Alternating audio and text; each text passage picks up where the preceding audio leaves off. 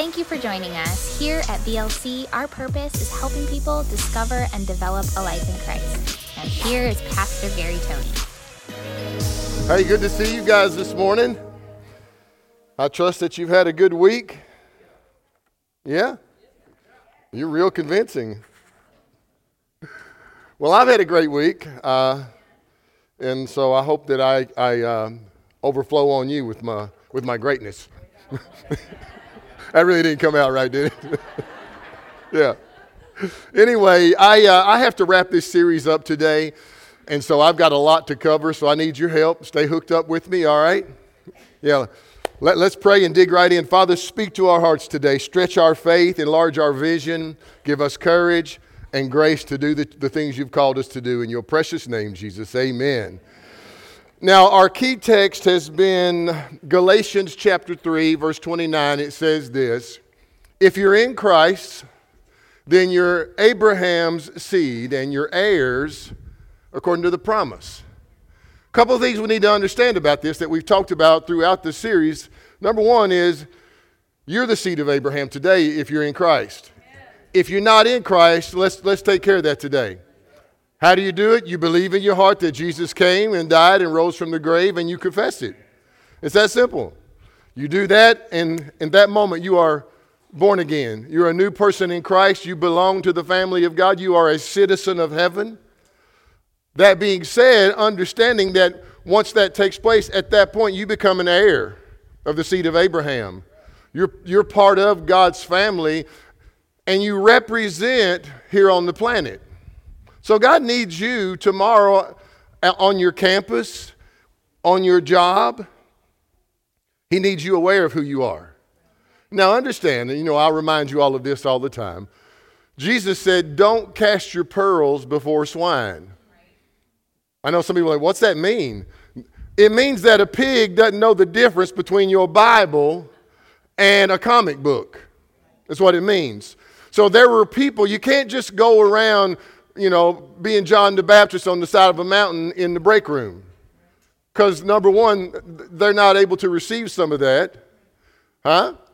Secondly, they'll think you're weird because you might be if you're doing that, right? You have to be led for those opportunities to speak into someone's life. Jesus has the ground ready. You know, people are praying for somebody, and all of a sudden he, he'll uh, lead them across your path or you across their path. That's what Paul meant when he told the young minister, Timothy, hey, man, you be ready. In season, not a season. Be ready for what? Be ready to share what, what God's put on your heart. Have, have that message ready. Well, I don't really have a sermon. I'm not a preacher. Yes, you are. You may not be a pastor, you, you may not be on staff, but everyone is supposed to preach. And let's be real, a lot of you all preach stuff. It may not be the gospel, but you'll get to preaching. Because, because Jesus said, from the abundance of our heart we speak. So all you got to do is hang out with somebody a few minutes. You, you find out where they're at. You, you listen and they begin to talk about what's priority in their life, what they're passionate about. See, my prayer is that we become more passionate. And this is one of the main focal points of this talk is that we understand the time and season that we're in. We are truly living in the last days. And I know everyone's not on the same page with that. Well, I need you to get there. Because when it happens, you won't be shocked. Because you're ready. Anybody ready for the Lord to call us home? Now, I, but now here's the thing until he does, we're not just waiting around for the rapture. We're going to be about kingdom work, yeah? There are people that God will send across your path, your style, your personality, the things you like to talk about and do. God will send people across your path, or He'll send you into theirs for this reason. You got what they need.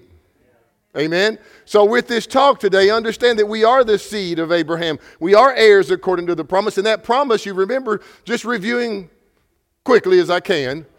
Y'all know how I am sometimes with my reviews, they wind up being my message. And, but if you go back to Genesis 12, you'll see that God told Abram at the time, we know him as Abraham, He said, I will bless you, I will make you great, and you will be a blessing.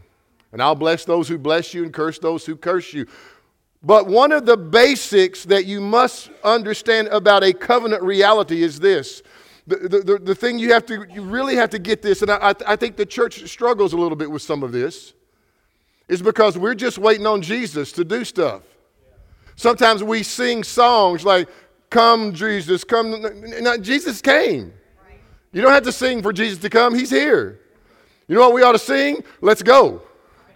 Huh? Let's go, Jesus. That's what you ought to be singing. a Lot. You know, we're marching. What's that old hymn? We're marching in the army of the Lord. Did I go too far back with you? Shane, Shane's laughing. He, he knows where I'm at. Okay. One of the basics of covenant is that both parties have responsibility. I know that's a cuss word in the church. That's the preacher's job. Preacher prays, preacher does all the stuff, all the visits. No, actually, my job is to teach you to do it. You're supposed to do it. Turn to your neighbor and tell him, get busy. Huh? See, somebody ought to. I know you're thinking, man, I wish so and so was here. you here, right? Abraham had to go, right? When God told him to go, Abraham had to go. Isaac had to go, Jacob, Joseph, Jesus. Jesus told his disciples, You all go. He's telling us we need to go into the world. See, we're looking at the Abraham covenant because God tells us that it's an everlasting covenant and we're the heirs of that covenant. And the reason that Abraham is referred to as our father in the faith is because he is this natural example of a spiritual reality. He shows you how a human is to function under the umbrella of faith. One of the greatest things I love about the Old Testament is that it is full of natural examples. When you watch people through the Old Testament, the stories that you read about and you see, they are showing us faith principles, how you and I are to live as spiritual beings on this planet in our humanity. So often we have turned the, the life of faith into this religious thing that we do on Sunday. Are you going to church today? And I, I don't know where that phrase actually came from. Are you going to church today? But you understand, this is not the church, this is a building right? It used to be years ago, it was a hardware store over there. This was the Salvation Army right here. Before that, it was Kroger. I was talking to somebody the other day. We were talking about some things in the building. And what was weird is I worked here when it was Kroger. And I, I think 1983. Yeah, I know. That's way back, Eric. I know. Yeah, this right here was the bread aisle. Back there, back there was the meat department. Why'd y'all laugh at the bread aisle? but we're the church. See, Abraham became our example. He is our father of the faith, and he did this according to what God spoke. And remember, I asked you all this last, last week what is in your life right now? What are some of the things that you can highlight that you're doing that God has spoken over you? What word from the Lord do you have that you are going on, living on, stepping into, discovering? Because you should have something. That's why God changed Abram's name to Abraham, so that every time he went out and spoke and introduced himself, he was introducing himself as what God said he was, and, but he still didn't have Isaac. When people called out his, new, his name, you know, it probably took him a minute to change, like, man, what you change your name for, brother? Huh? And then he would say, well, I didn't change it, God changed it. I'm Abraham. I'm father of nations. I know I don't have any kids right now. What are you saying over your life that you don't see right now that God says you are, that He says that you can do, that you can have?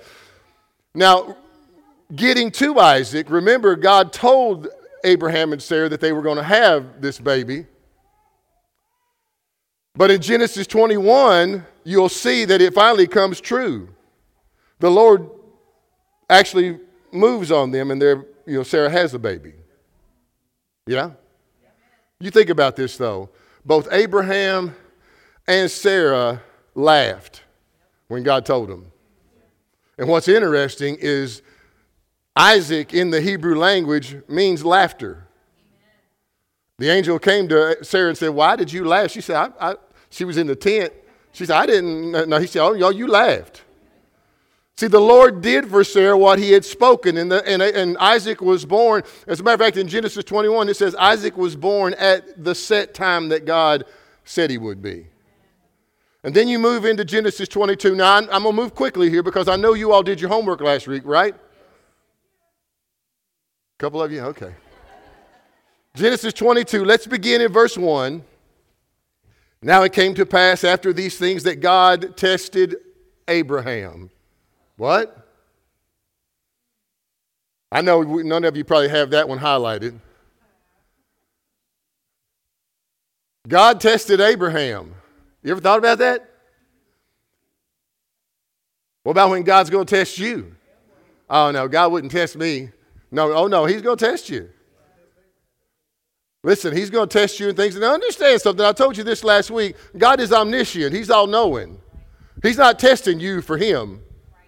The test you are in is for you to realize that He is who He says He is, that He will do what He said He will do. The test that Abraham is about to endure is, is and, and understand the, the, the Old Testament is full of types and pictures of Christ.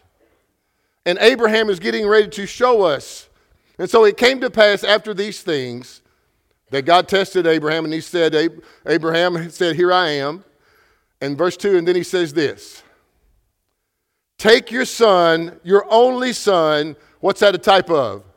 That's a type of Isaac. It's a type of Jesus. Take your only son, Isaac, whom you love, and you go to the land of Moriah and you offer him as a burnt offering. Mm-mm. No, no, huh? Not doing that. Now, what I want you to see here is, is this is the, the mountain of Moriah. This is the land that Abraham is sent to. And, and he's looking up from down here. This is the Kidron Valley right here.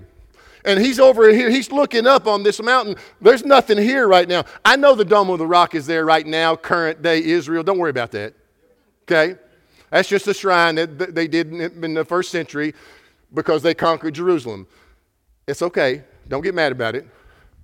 Jerusalem has been rebellious since this time. Okay? But God tells Abraham to go to this mountain. He said, Take your son, your own, verse 2, your only son Isaac, whom you love, and you go to the land of Moriah, and you offer him as a burnt offering. And I know y'all got that. See, some of y'all, you won't offer anything, burnt or not burnt. Huh? Now, God's not going to ask you to offer up because, you know, God, y'all, you all do know that God's not talking about human sacrifice, right? Y'all get that. He never intended on Isaac, Abraham killing Isaac. He knew what he was going to do. Abraham has to discover this. In verse 3, so Abraham rose early in the morning and he saddled his donkey.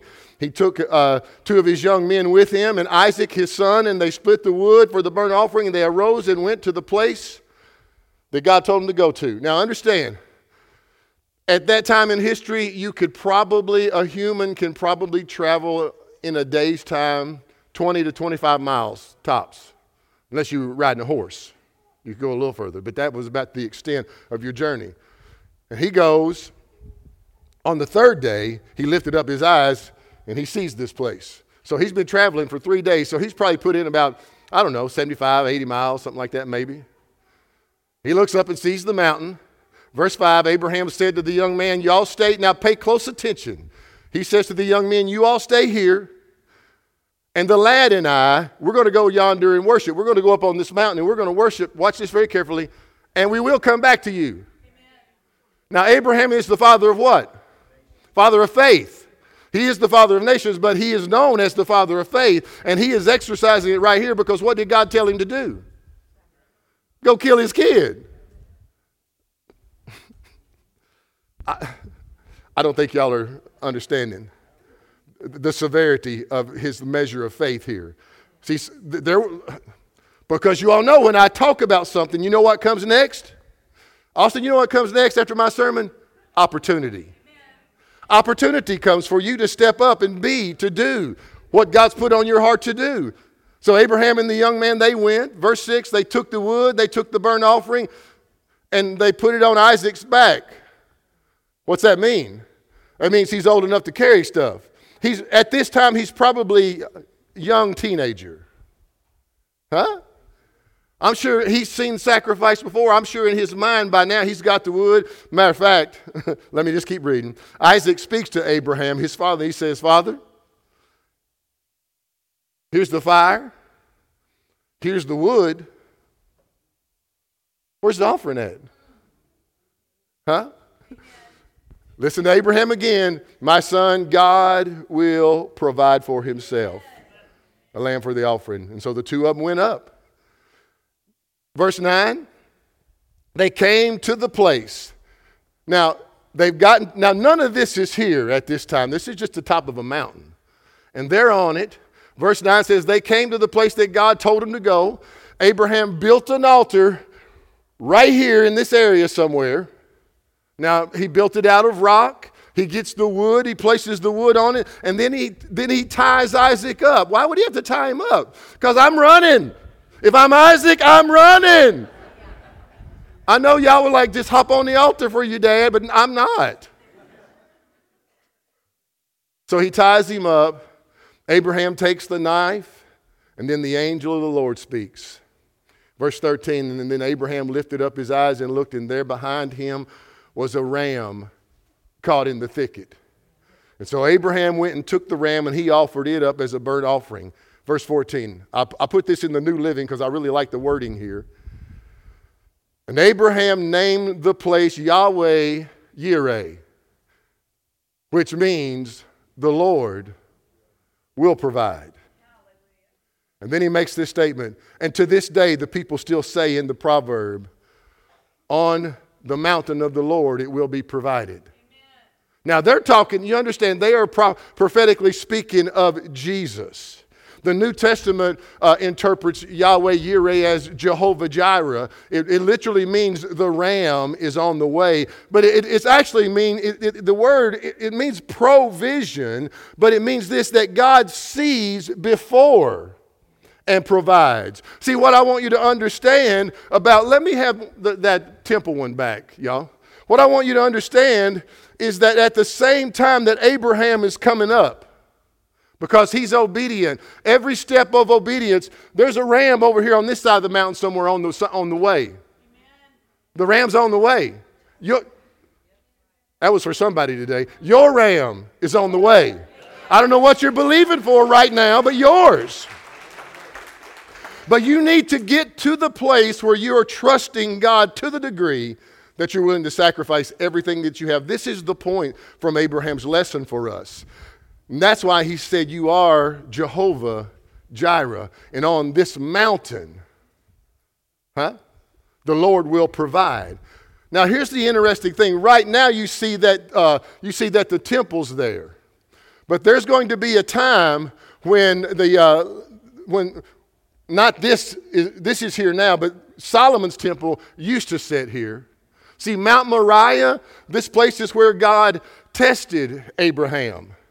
Y'all got that overlay of the two together? Check this out. This is the Dome of the Rock that's up there right now. This was Solomon's temple. This is the Holy of Holies. Now, now watch this. Abraham went here 4,000 or 2,000 years before Jesus. yeah, come, come on now. God sees beforehand, on this mountain the Lord will provide. I, and I know that, and then on that same place, I know they built, Solomon built his temple. Of course, Nebuchadnezzar came in, they destroyed that one. And then you remember back when we did our gatekeeper series out of the book of Haggai, huh? Remember the governor Zerubbabel and the preacher Joshua? Those two guys, they went with a remnant of people and they rebuilt the temple for the second time. And it was there when Jesus came. Until in 70 AD, it got tore down again. But not only did God test Abraham and Abraham go there to sacrifice, Solomon built his temple there. Here's the other interesting thing. In Matthew chapter 24, Jesus is teaching. You got, you got to see this. Let me have that, the, the first one, the first dome picture. the, the, the one that's zoomed out. Yeah. Because this is the eastern gate that's closed up right now. Now, I didn't know this. Paula told me this the other day. There's a cemetery here. You can't even get to it. But right over here is the Mount of Olives. And Jesus in Matthew 24 is on the Mount of Olives. They're looking over at the Mount uh, Moriah, talking, to, and the, the, temple that that, Zachar, uh, that Zerubbabel built is there right now. And Jesus is telling his disciples, "Hey guys, not a stone will be left on this thing. That one's going to be torn down too." And in 70 AD it did. But what I want you to see today, Jesus is letting his disciples know because in Matthew 24, in Mark 13, in Luke 21, when Jesus is on the Mount of Olives, he's teaching and he's telling his disciples that, that that's going to happen. He's pointing to the temple and he's letting them know that's all going to come down. What's interesting, if you look in that story in Matthew 24, y'all okay with this? See, here's the thing the reason we're talking about this is because I want you aware of things and, or where you're at in history right now. So that in the break room, you can have a conversation about this kind of stuff. You can know what's going on because right now, this place, this is the center of the universe right now in our current situation on the globe. All the eyes are on this place. And I know there's a lot of anti Jewish people. If they're anti Jewish, guess who else they're anti? Because according to Romans, we've been what? Grafted in. We are the seed of Abraham and heirs according to the promise. That land, see, you understand, the universe will be ruled from right here. There is a heavenly Jerusalem that this one was made from. Not, get, don't worry about this thing. I'm talking about the location. Uh, are you with me? And Jesus tells his disciples in Matthew 24 when you see the abomination of desolation standing in the temple. Now, he's already told them that the temple's going to be torn down. So, what temple are they going to be standing in? There's going to be a new one.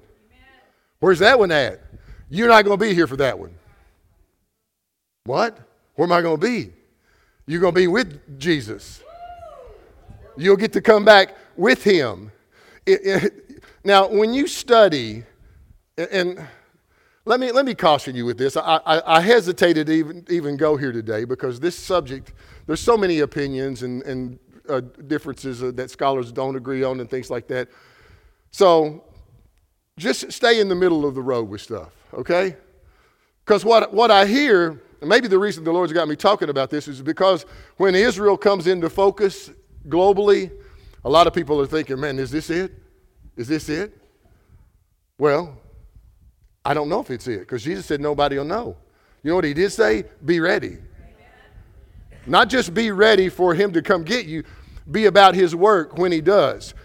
Because this is the key that I'm getting to. I don't know if I'll be able to, to unpack all of this today. But Jesus makes this statement in Luke 18. He says, When I come, will I find faith in the earth? Because in the last days, there will be this falling away. Uh, you know, the Apostle Paul said that, like in the last days, people they will they will go find teachers that tell them what they want to hear. And Jesus says this in Matthew 24. So when you study Matthew 24, you know, take your time with that. If you have questions, write them down.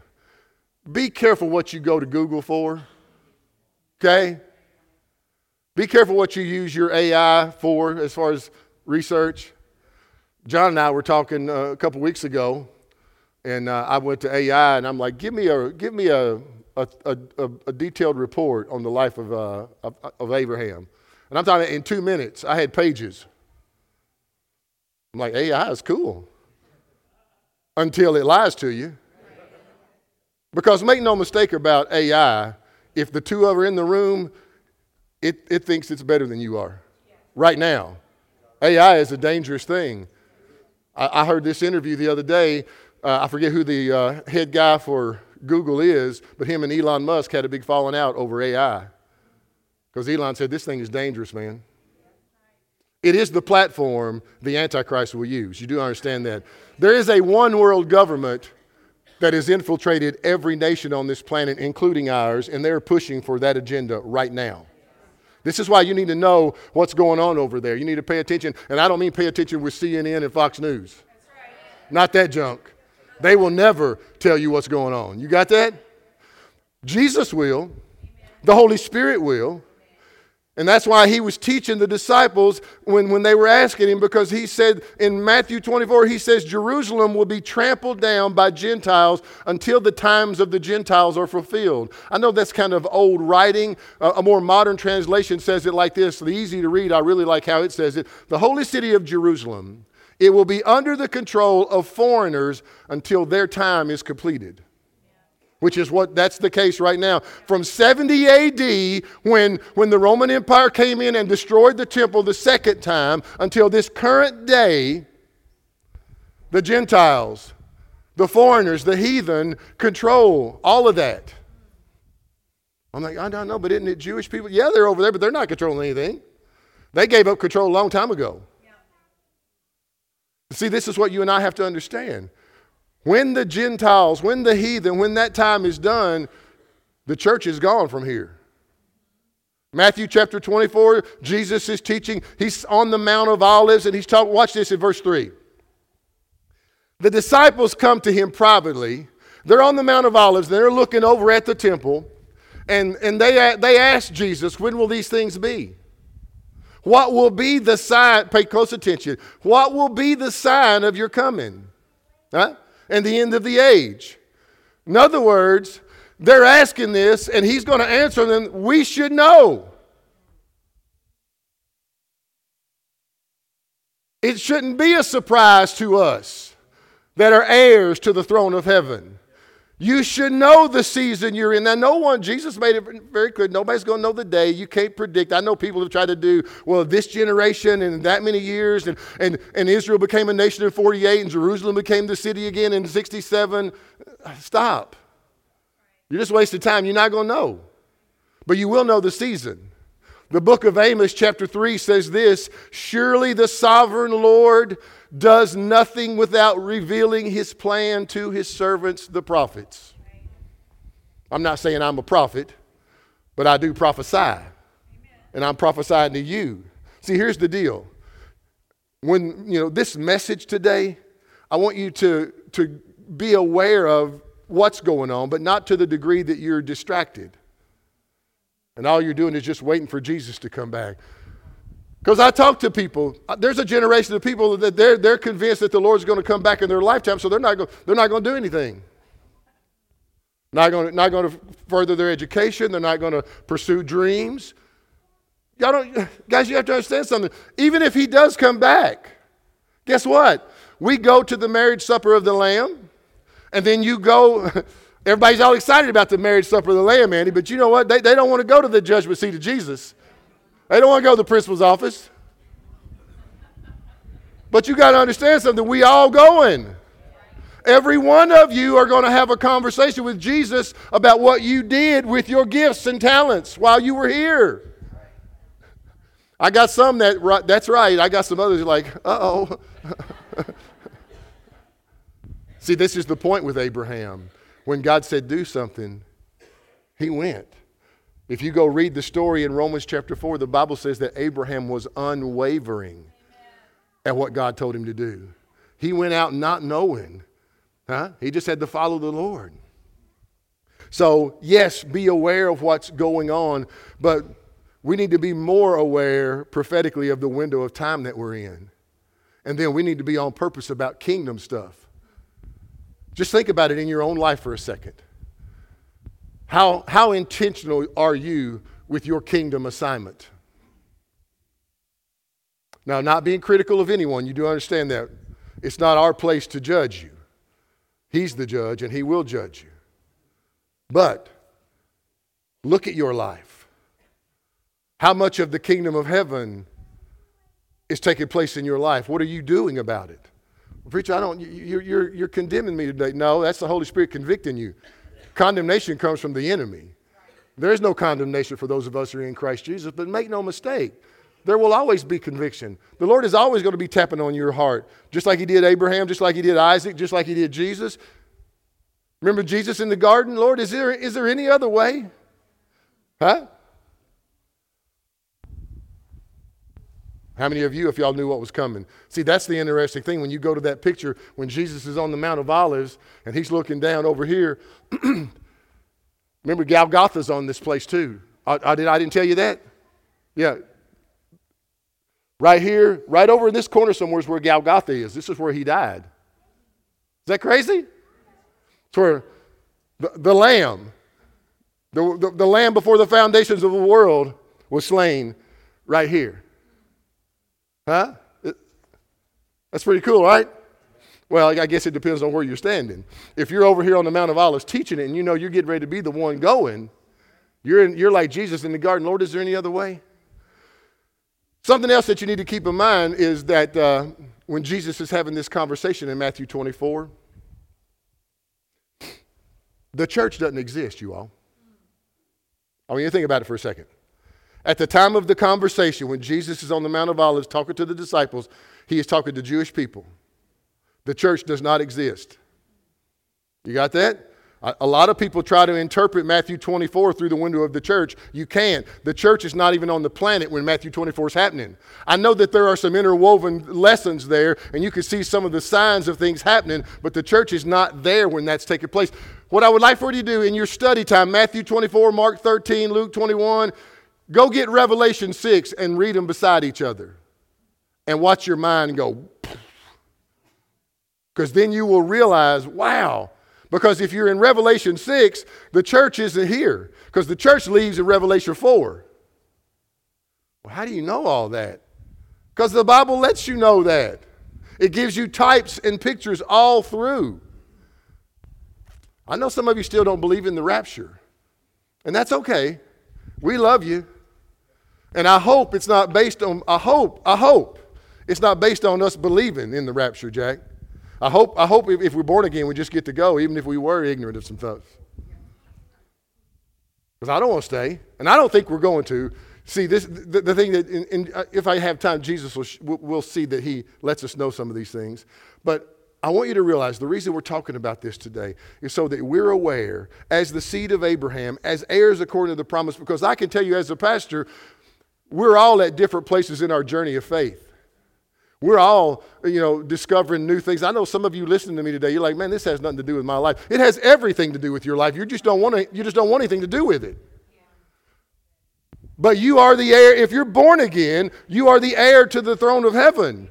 You're the seed of Abraham. You're an ambassador on the planet. There are people waiting to listen to you right now. But you're hard headed. See, I know some of you right now, that I've brought up some stuff that you've been raised different. You're looking through, through your scriptures right now to straighten me out. Well, don't catch me in the lobby because I got a bunch of people to talk to. Call me on Monday if you want to straighten me out. All right? Yeah, and, and then we'll see how it goes.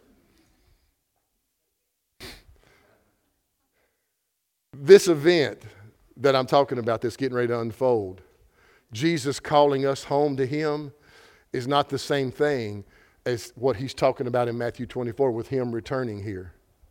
Matter of fact, the prophet uh, Zechariah says that He's going to return, and when He lands on the Mount of Olives, that mountain splits. Right here, and there's a valley from this eastern gate all the way over to it. I mean, there's things that are going to happen, and the world is going to freak out. But praise the Lord, we're not here. Revelation chapter 3 lets us know in verse 10 I will keep you from the hour of trial that is going to come on the earth to test the inhabitants of the earth. God's going to keep us from it. How? He's going to take us out of here. In the moment, Paul says, in the twinkle of an eye, we'll be changed and we'll put on immortality. Thessalonians lets us know that when it takes place, we will be caught up to meet the Lord in the air. He doesn't come back to the earth that time. He comes in the clouds, and the rapture of the church takes place. And on that day, this planet will freak out. Because when that happens, there's going to be millions and millions of people that disappear. And that's, that's like some movie. Well, they'll probably try to make one out of it once we're gone. Because, understand something, you all. The Antichrist cannot come on the scene while we're here. We are the body of Christ. We are the restrainer. We are the power of God on the planet. I know, so, I know some people teach us the Holy Ghost. The Holy Ghost doesn't do anything without his body. We're his body. 1 Thessalonians 5 and verse 9 says, God did not appoint us to suffer wrath, but to receive salvation from Jesus. That day is going to be so bad, the prophet Jeremiah said, For that day is great, so that there's none like it. Daniel, Daniel is full of revelation of end time events. That's the, one that's, that's the one that said the abomination of desolation will stand in the temple. What Daniel meant by that, what the angel was telling Daniel, that the abomination of desolation, I know there are some scholars that think that that was Epiphanes that stood in the temple it, back when Rome was conquering. No, because that already happened. This hasn't happened yet.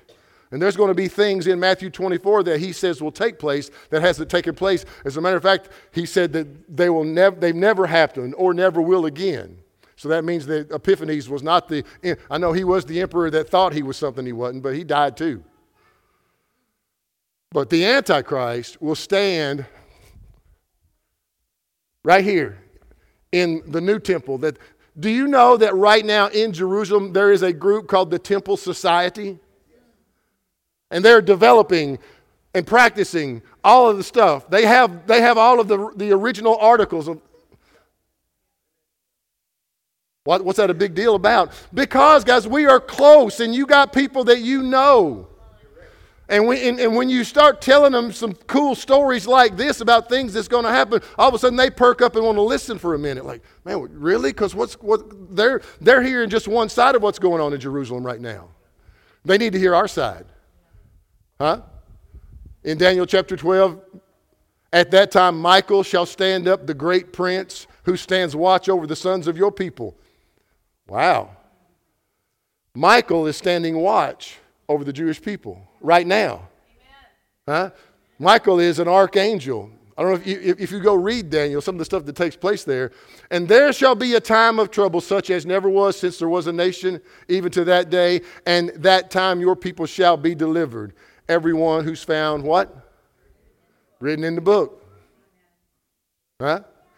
Matthew 24, verse 21, Jesus said, For there will be great tribulation, such has not been since the beginning of the world until now, nor ever shall be.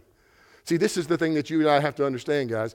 Jesus is teaching his disciples about when this is going to happen. He's given now he's talking to Jewish people. If you read Matthew 24, you will see that Jew, Jesus told, he said, because if he was talking to the church, he wouldn't have highlighted the Sabbath. He said, Pray that your journey's not on Sabbath. Why? Sabbath doesn't mean anything to us, does it? We live a life of Sabbath, or we're supposed to. Did I lose y'all with that? No, Jesus is fulfilled our Sabbath. We're in Christ. He is the Sabbath. But not Jewish people. Jewish people still practice the Sabbath. That's why in Matthew 24 he said, "Pray that, that, that when you have to depart, when you see these things, he said, don't go back, don't go, don't even go back to your house to get your stuff. Just get out of town." And he said, "Pray it's not on the Sabbath, because if it is, well, you can't do nothing on the Sabbath according to Jewish law. So you dead, huh?" But he's teaching these guys this, and he's talking to Jewish people about what it's going to look like when he comes back. Now he knows that. Now listen, guys. The disciples aren't going. Some of those guys on the Mount of Olives listening to him, they don't make it the next three years. They are, they die, so they don't see any of this. So who's he talking to? He's talking to Jewish people that will be on the planet when this stuff starts to unfold. So he's giving them insight as to what to look for, what to expect. For the church, Hebrews 10 lets us know, for the church, 1025, let's not neglect our meeting together as some people do but let's encourage one another, especially now that the day of his return is drawing near. The New King James says it like this Let's not neglect gathering together, especially when we see the day approaching. What day? The, the day of his return. So, why would they write that if we couldn't see the day approaching? We do see the day approaching. And this is why we need to be about the master's work. We need to understand in a covenant, both parties have responsibility. You and I, there are things that Jesus is going to put on our hearts to do. We are to go into the marketplace. We are to go into the education system, into all the gates of influence. We, the church, we are supposed to go in and represent the kingdom. And you need to be able to have conversations about end time events with what's going on in, uh, all over the world, but especially in Israel right now, because that's the everybody's dialed in on what are they going to do? What are they going to do? And in the natural, the world doesn't really have a clue because they don't tell you the truth of what's happening over there. But you need to understand Hamas is a terrorist organization. Okay? I mean, we're all cool as long as it's somewhere else. But just think about this for a second. What if they came across the border? Oh, wait, I think they have. What if something happened in your state. Are you cool with it then? See, right now it's the whole out of sight, out of mind. But as the people of God, we can't live that way, you all. Isaac had to go, Jacob had to go. You know the interesting thing about Jacob? There came a time when Jacob said, he said, you know what, I've had enough of Laban. I've had enough of his manipulation. I've, I've had enough of all the stuff, he, the way he's treated me. I'm out. See, there's going to come a time when you've had enough of the world and all the stuff that's going on. You're going to say, I'm, all right, God, me and you, let's go. See, that's what Jesus had to go. The disciples had to go. He's telling us, you got to go. You got to go into your circle of influence. See, we have this talk because this is the thing I want you leaving here to. You, you got to understand the promises of God are ours today. That, that's the thing. We're not just geographical with the promised land, it's spiritual for us. The promises of God are yes and amen for those of us who are in Christ. And we're having these kind of talks that will, uh, my prayer is that it motivates us to step out and become doers because, according to Jesus in Luke 18, as I said earlier, when the Son of Man comes, will he find faith on the earth? And I'm like, my goodness. Will he? What about with you? Because here's, here's the thing. I know I got to get you guys out of here.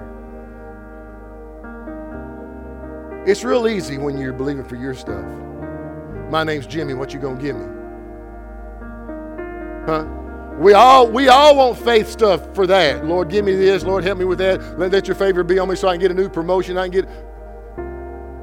There's coming a time in history, in your time, that you're going to have to use faith for more than some stuff, you all. See, God wants you to believe that He's going, He wants you to believe in Him that when He says go into your boss's office and tell him about Jesus or tell him whatever the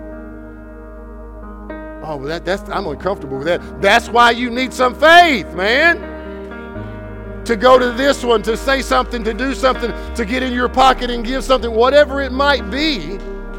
God is calling, we are his body on the planet.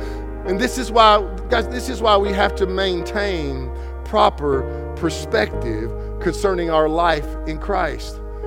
Because we live, even though we're confined to this natural world right now, we live in a spiritual world. We are spiritual people. And according to the Apostle John, as he is, so are we. Now, obviously, he's not talking about your human nature because on any given day, I definitely don't look like or sound like Jesus. He's talking about our born again spirit, made just like him.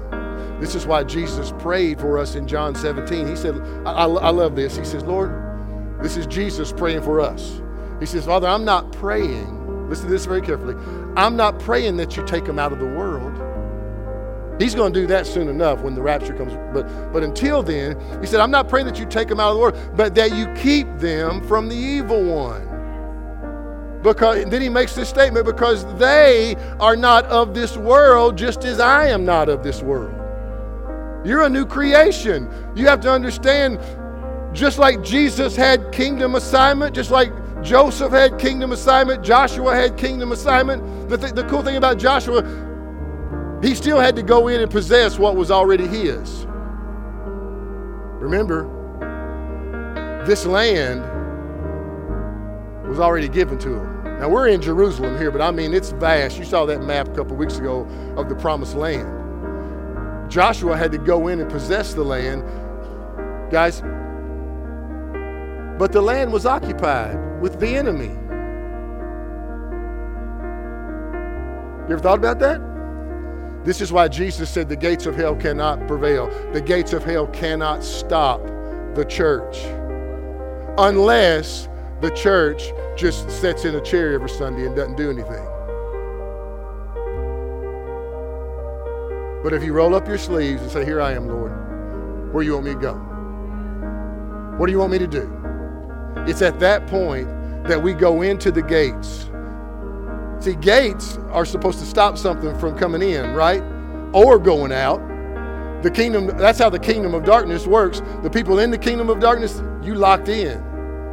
Until the kingdom of light goes in and penetrates and takes them out. But what if we don't, y'all? What if we just sing another worship song? Oh, that was a good one today. Hallelujah.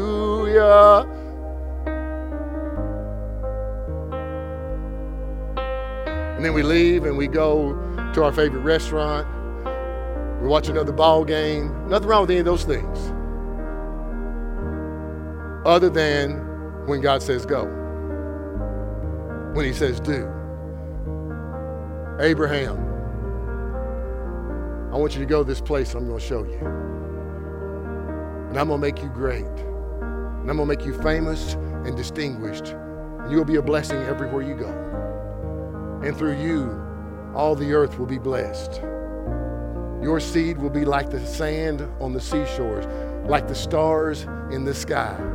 So when you look at our faith covenant, it means that faith isn't trying to get God, Jehovah Jireh, to do something. He's already provided. He is provision, He is the provider.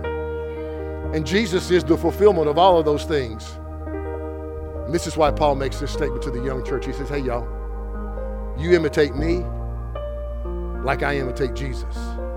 What you've seen me do, you go do it. This is the thing that God is looking for. So as we see the day approaching, let these words settle today. When the Son of Man comes, will he find faith in the earth? See, I think today the Lord is dealing with some people about their journey of faith. Why? Because you are in Christ.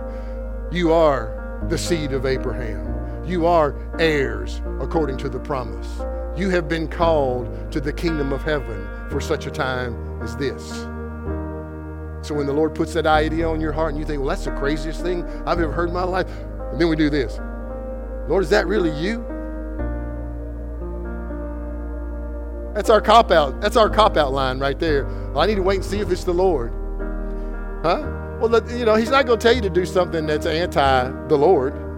So even if you step out and tried it and, and it wasn't the Lord, and, but you tried to do something for God and you failed, well, you know, heaven's full of people like that. This church is full of people like that. Sometimes you just have to be willing to take a step.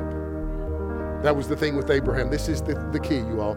Abraham, the Bible says that Abraham went not knowing. There will be things in your journey of faith you're not going to know the answer to. You just got to know, okay, he asked me to do it. He's got me. He is El Shaddai, the Almighty, all sufficient one. He is Yahweh Yireh. He is the Lord who provides. So when you step, don't wait. So often you, we wait. Well, you know, when I get enough money, I'll do it. When I, when I, when I get a little bit more education, I'll do it. And those dudes that follow Jesus, he said, follow me. And then he said, go. He didn't send them to the, to the seminary. He, he, he said, watch me, now go do it. It's interesting when you follow them. In Matthew 10, well, in, in, you know, Jesus is asking them a couple chapters earlier, but in Matthew 10, he's no longer saying follow, now he's saying go. You see, you go into the cities. Y'all know what he told them to do? Preach the kingdom of heaven, heal the sick, raise the dead, cleanse the leper. Freely you've received, freely give. What happened with that? Where's that at today? Huh? See, this is what God is looking for in every one of us. In order for you to go, you got to be willing to step out. You don't have to have all the answers. You don't have to know everything. I have so many people tell me, Pastor, I don't know enough about it. Stop it. Nobody knows enough about it. This is why it's called faith. When the Son of Man returns, will he find faith in the earth? I say for me and my house, yes. He will find some faith here. Why? Because we're going to talk about it. Huh? We're going to remind you of it. We're going to encourage you to take steps of faith. Why? Because you're the seed of Abraham. And you're going to follow his example. Amen? If you're in Christ, you're Abraham's seed. How do you get in Christ? You believe in your heart and you confess with your mouth. So if you're in the room today and you've never taken that step of faith, give Jesus a chance. Well, I don't know if I'm this is this church is for me. Okay. We're really not asking you to be part of this church. We're asking you to be part of the church.